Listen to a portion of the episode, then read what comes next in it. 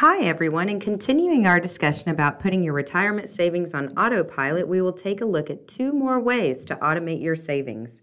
Yesterday, we covered automating your 401k and IRA savings, as well as the power of using technology to automate your savings. Here are a couple of more ways you can put automation to work for you. Not only is it possible to automate putting money aside, but you can also incorporate some automation into your planning progress and approach to investing. One way to do this is by automating increases.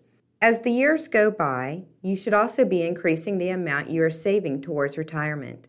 Otherwise, you will likely give in to the tendency to allow lifestyle creep to outpace any increase in your earnings. Making more only to spend more often gets in the way of progress towards retirement goals and impedes financial independence. Ideally, it's best to max out your IRA as often as you can. It's common for retirement plans to give you the option to automatically increase your savings each year by a specific dollar amount or a percentage, which can be one of the smartest moves you'll ever make. Another step you can take is automating your portfolio diversification. Diversification is key to successful retirement portfolio management. By diversifying your holdings and allocating investments among a wide range of industries and financial instruments, you could potentially reduce risk while continuing to pursue returns over time.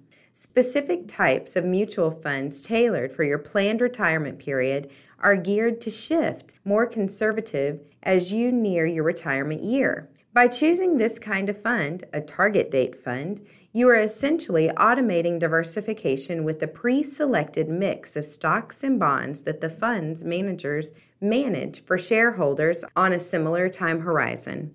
The target date is the approximate date when investors plan to start withdrawing their money. The principal value of the target date is not guaranteed at any time, including at that target date.